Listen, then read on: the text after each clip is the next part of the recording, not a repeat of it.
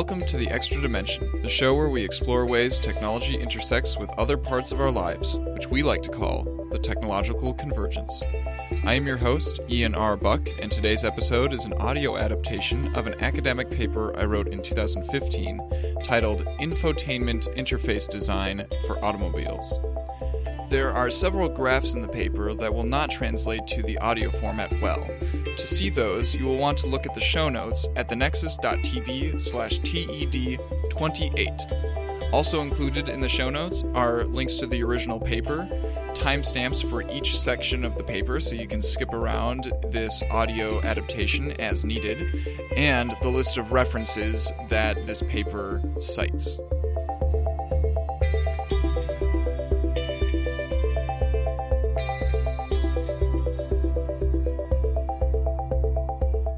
Abstract. In an increasingly connected mobile world, situations where users do not interact with their digital lives are becoming few and far between. This can be a problem in situations that demand a user's attention for their safety. Driving is one such situation, and it is doubly important because a significant portion of the Western population drives on a daily basis. Researchers have tested different interface designs with the goal of finding one that demands the least cognitive load while still allowing the user to perform the desired task efficiently. In this paper, interfaces incorporating auditory cues, voice dictation, and air gestures are discussed.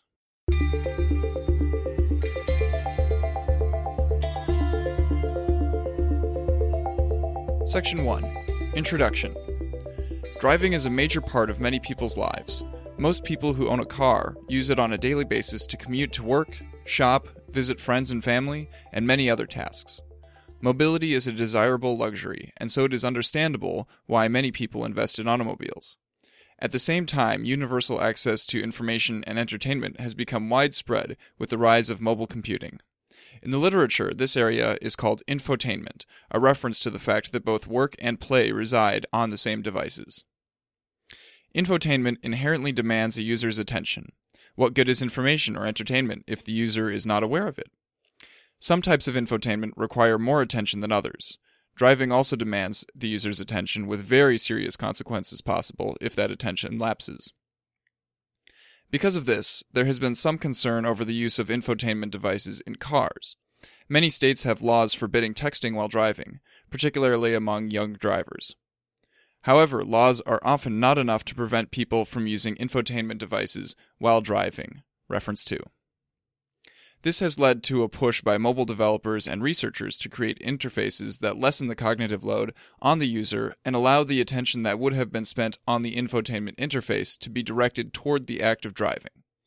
When these interfaces are tested in a driving context, the act of driving is referred to as the primary task, while interacting with the infotainment system is referred to as the secondary task. In this paper, 3 experiments that test different infotainment interfaces in automobiles are examined.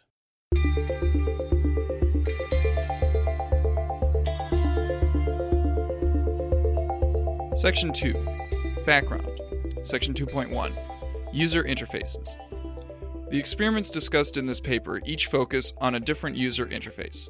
Some of them are available in consumer devices already and may be familiar to the reader. Others will be foreign. Note that the input and output methods described in the following subsections are combined in a variety of ways in the experiments described in this paper. Section 2.1.1. Touchscreens. Touchscreens are found on many mobile devices. They are almost universally used in smartphones and tablets. Even handheld gaming devices frequently feature touchscreens. Touchscreens are also sometimes found in laptops and desktops, though that is far less common. As their name suggests, touchscreens involve users touching the screen, usually with their fingers. Sometimes the user taps an on-screen button, analogous to a click when using a mouse. Sometimes they drag their finger across the screen or flick their finger to scroll. Other commonly found actions include pinch to zoom, multi-finger rotation, and long pressing. Touchscreens demand more of the user's attention than many other interfaces. The user must use at least one hand for input.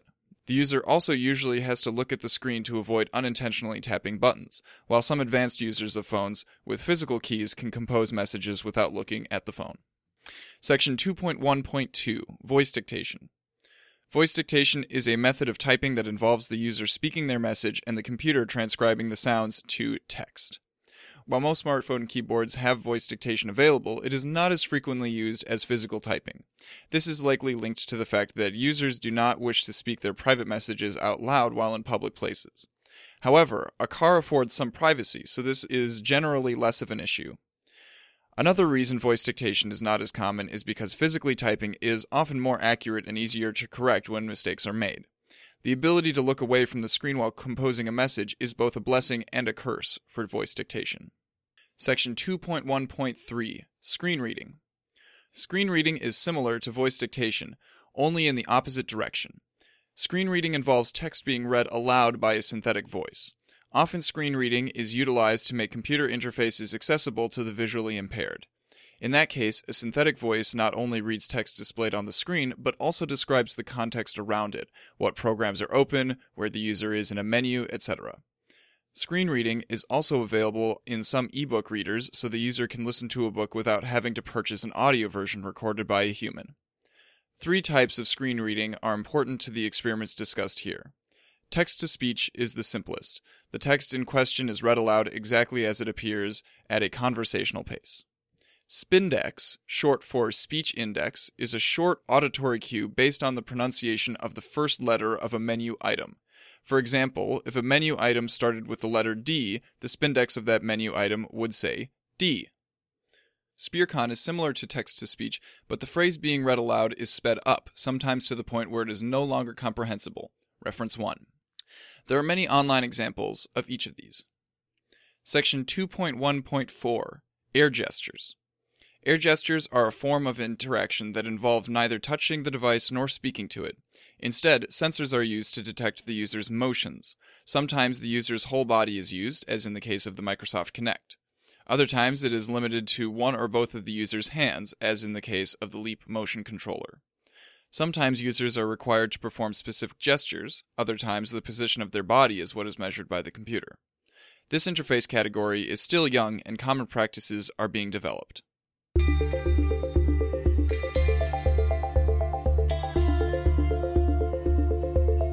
Section 2.2 Testing Distracted Driving.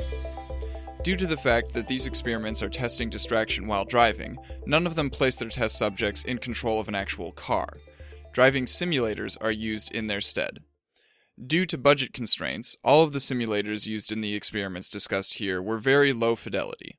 They involved the participant being seated at a desk or table with a computer monitor or television in front of them, displaying the view out of the simulation's windshield. A simple steering wheel and driving pedals rounded out the simulation setups. Each experiment involved different measurements to determine how distracted a driver is. Section 2.2.1 Lane Changing Exercise. The lane change exercise is a task set within the simulation.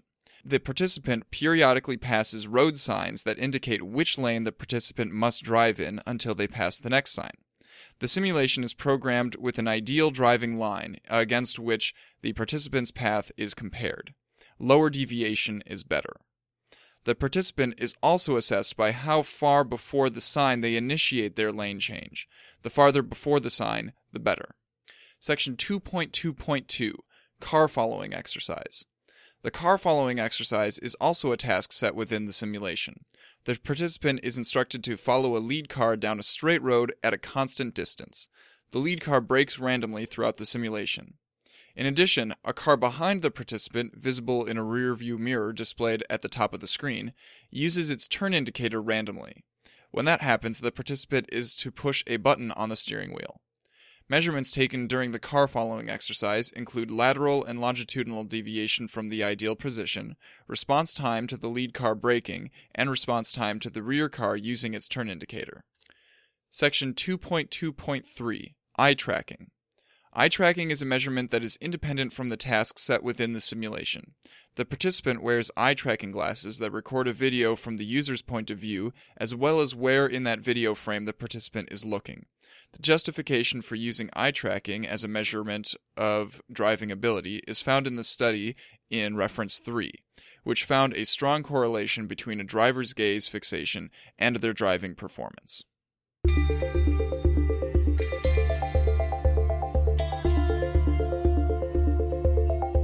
Section 3. Auditory Cues. Touchscreens require the user to direct their gaze at the screen for a large portion of their use.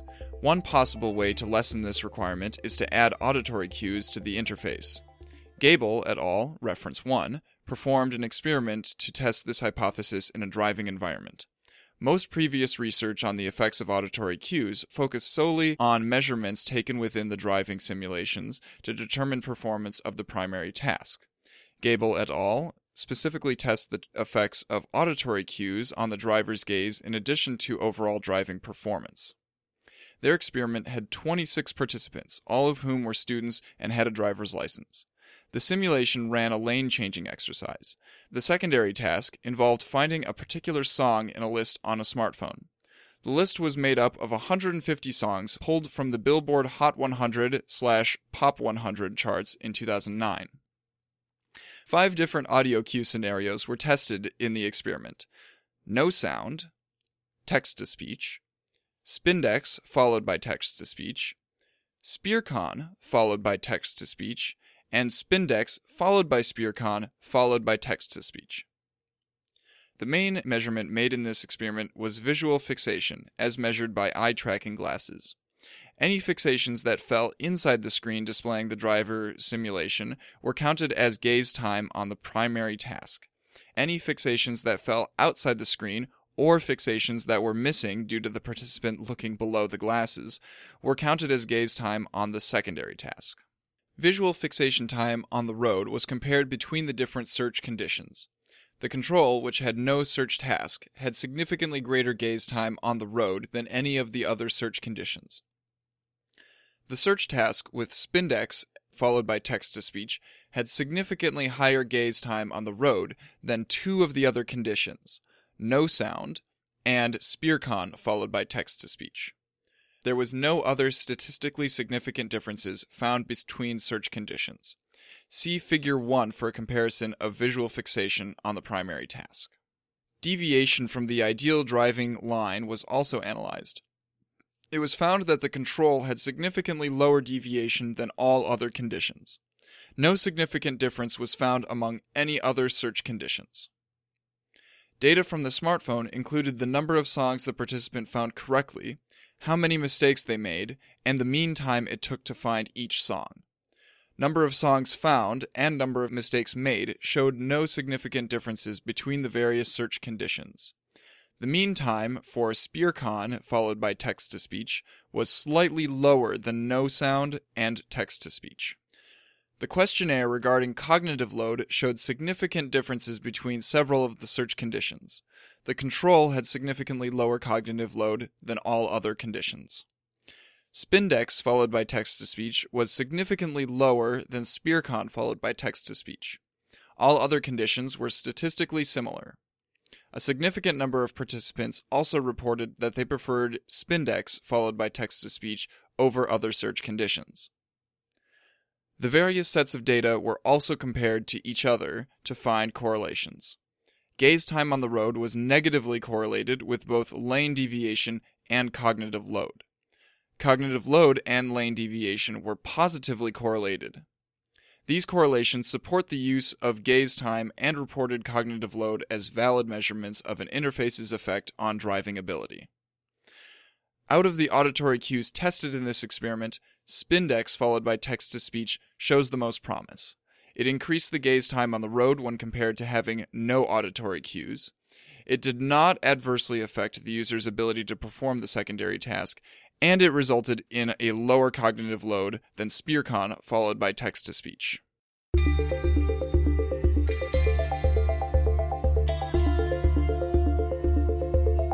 Section 4. Text-to-speech and voice dictation. Another possible solution to lessen the cognitive load on a driver is to do away with the visual distraction and physical interaction with the interface.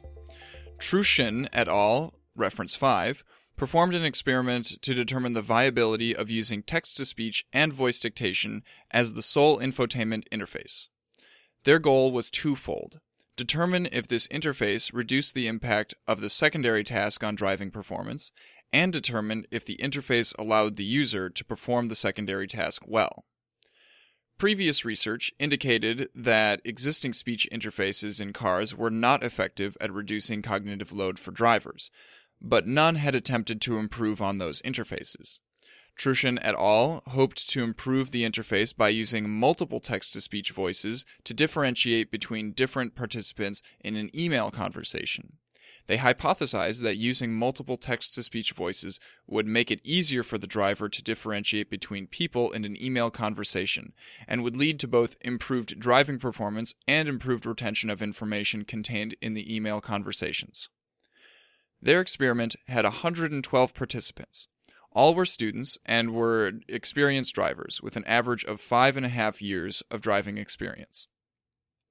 All had normal or corrected vision and no hearing impairments. Because of the nature of the interface, all participants demonstrated very good language skills. Each participant was placed in one of two groups. One group heard the email conversations read in a single synthetic voice. The other group heard the email conversations read with different voices for each email sender. The genders of the voices were matched to the genders of the senders. Each participant interacted with 4 email conversations. 2 had low complexity text, 2 had high complexity text. The complexity of the texts was analyzed with the Flesch Readability Formula. This formula rates text based on how many words it has per sentence and how many syllables are in each word. During the experiment, the participants performed a lane change exercise. See section 2.2.1 for more about the lane changing exercise, while listening and responding to email conversations.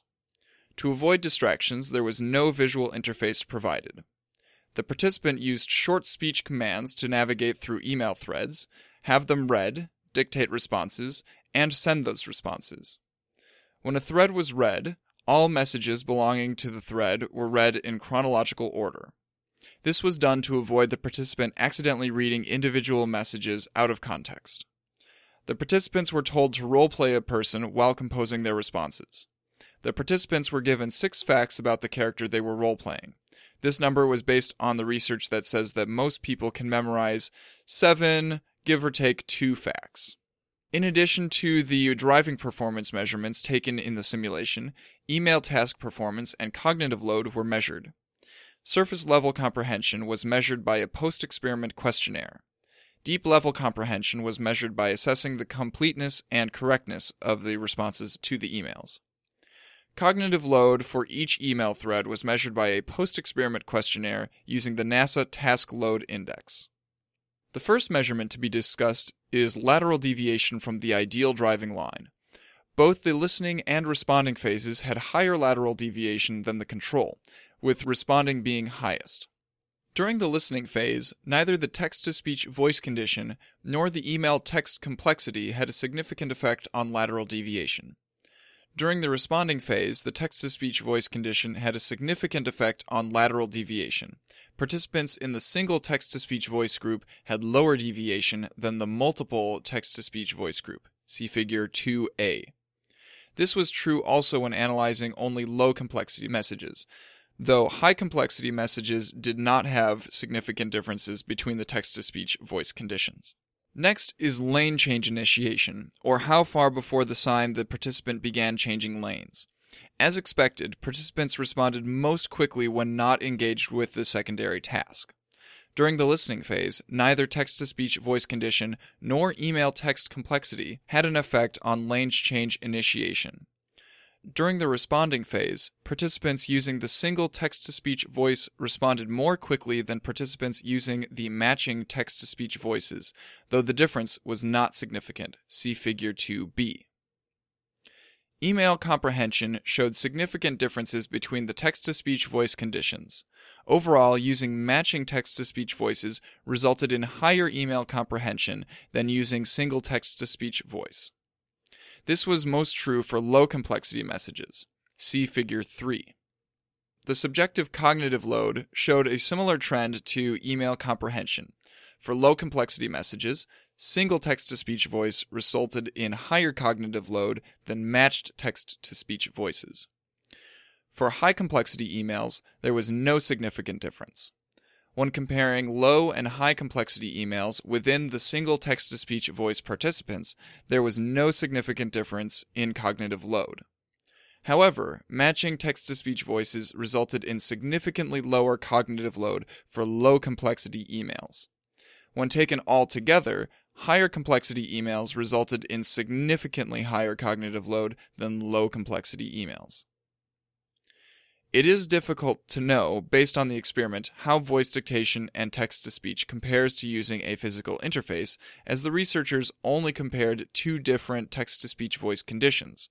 Of course, the secondary action being performed, reading an email conversation and composing a response, would be impossible to do safely with a visual interface. The data collected shows that using matched text-to-speech voices to differentiate between message senders was a hindrance to the primary task, in particular when the participant was composing a response to low-complexity messages. On the other hand, email comprehension was much higher when using matched text-to-speech voices. Likewise, cognitive load was lower overall when using matched text-to-speech voices.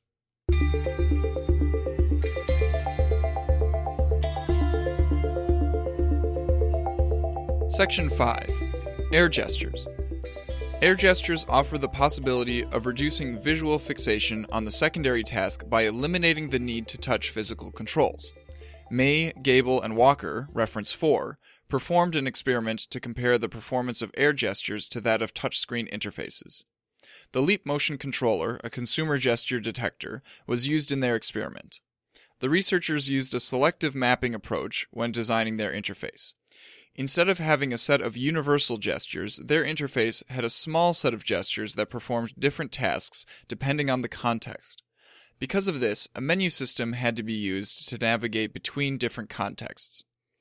There were three actions that the user could perform in the menu: scrolling, selecting the currently highlighted item, and going back to the previous menu. In order to scroll, the user held their hand in a particular vertical section of the Leap's detection area. Holding the hand in the upper third scrolled up, holding the hand in the lower third scrolled down, and holding the hand in the middle third kept the selection on the current item. This implementation was slower than a one-to-one mapping of the hand's vertical position to the selector's position. However, in preliminary studies, the one-to-one approach was found to be too distracting. In order to select the currently highlighted item, the user pushed their hand forward. In order to go back to the previous menu, the user swiped their hand to the right. There were two situations that commonly resulted in the computer detecting gestures that the user did not intend: soon after the user placed their hand in the detection area, and as the user removed their hand from the detection area. To prevent the first situation, a 500 millisecond delay was implemented between when the user's hand was first detected and when the computer would start accepting gestures. To prevent the second situation, gestures were disallowed when the user's hand had significant backward velocity. An auditory feedback system was developed to help the user know when the system was performing certain tasks. A latch sound indicated that the hand had been recognized by the detector. Tones indicated that the hand was entering a different vertical zone, upper, middle, or lower. When scrolling, each item in the menu had a different tone associated with its position on the list. A menu item that was paused on would be read aloud with a text-to-speech voice. Traditional feedback sounds were used for the selection, going back, and errors. In order to assess the effectiveness of the system, a version of the interface without auditory feedback was included. There were 26 participants in this experiment. All were undergraduate students with driver's licenses, and all had normal or corrected vision and hearing. The driving simulation ran a car following task, see section 2.2.2. The secondary task had the participant carry out menu selections consisting of 1 to 4 sequential targets. Each participant had completed each of these tasks with 3 different search conditions: air gestures with sound, air gestures without sound, and via a direct touch interface. The direct touch interface did not have auditory feedback. Each participant also completed the car following task without a secondary task as a baseline. The data from the driving simulator included deviation from the desired position behind the lead car, response time to braking, and response time to turn signals from the following car. The deviation was higher in all search conditions than the baseline, but there was no significant difference between the search conditions. There was no significant differences between any driving conditions for response time to braking or response time to turn signals. Visual fixation was also recorded. Gaze times on the secondary task were highest for air gestures without sound, followed by air gestures with sound, and lowest for direct touch. See Figure 4. A trend noted by the researchers is that air gestures with sound allowed participants to distribute their total gaze time over more glances, giving each individual glance less time. According to the researchers, this is a desirable trait. Efficiency in performing the secondary task was measured by the time it took to complete the task and number of errors made in the task.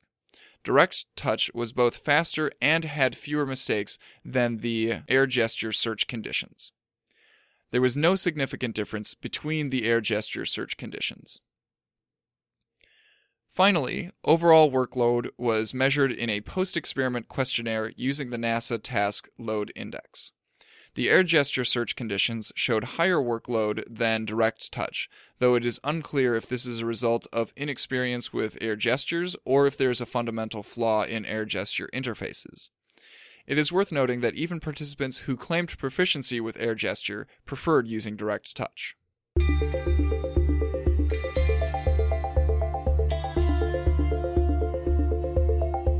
Section 6. Discussion. The experiments discussed above examine the safety of their respective user interfaces, but there are other considerations to take into account when discussing the viability of each interface. First, it is important that users enjoy using the interface more than the alternatives. No matter how safe a particular interface is, it would be irrelevant if the majority of users do not adopt it. Second, each interface is viable for different types of tasks a user may want to perform. Third, each interface has different hardware requirements. Some are easily integrated into existing consumer devices, while others require car manufacturers to integrate the interface into the vehicle itself. These requirements will also determine whether or not users will encounter the interface in other areas of their lives, which will affect their familiarity with the interface. Adding auditory cues, Section 3, has many advantages and very few drawbacks as compared to simply interacting with a touchscreen. Many of the participants preferred Spindex followed by text-to-speech over the other search conditions, including no auditory cues. Also, auditory cues can be introduced immediately, as it is a mere matter of altering the software available on consumer infotainment devices. It would be best if mobile operating systems like Android and iOS integrated these cues, perhaps creating a global car mode for the device that reads list and menu items out loud. Otherwise, it is up to individual app developers to build it into their products. Car manufacturers can also include auditory cues in any infotainment interfaces that they design for their vehicles. Auditory cues are best suited to tasks such as menu navigation or searching through a list, not for composing messages or other complex tasks. Utilizing both text-to-speech and voice dictation, Section 4, to do away with a visible interface entirely makes intuitive sense. It is conceptually similar to having a passenger interacting with the driver's phone while the driver tells them what to do. Even so, it is difficult to know how likely users are to adopt this interface design. This type of interface exists in many modern cars, but is usually limited to simple commands like call, contact's name. Some mobile devices have many actions that can be performed with voice commands, but those commands do not extend to everything a user may want to do. This also illustrates that voice dictation fills a different use case than auditory cues or air gestures.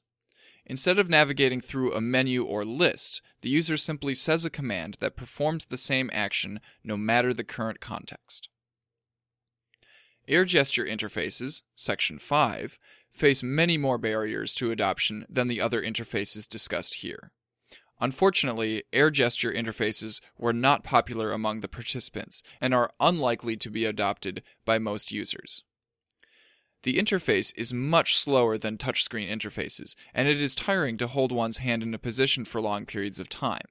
Like auditory cues, air gestures are best suited to navigating menus and searching through lists.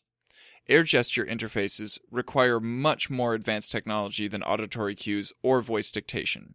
No mobile consumer devices currently support air gestures, and so gesture recognition sensors would have to be built into automobiles.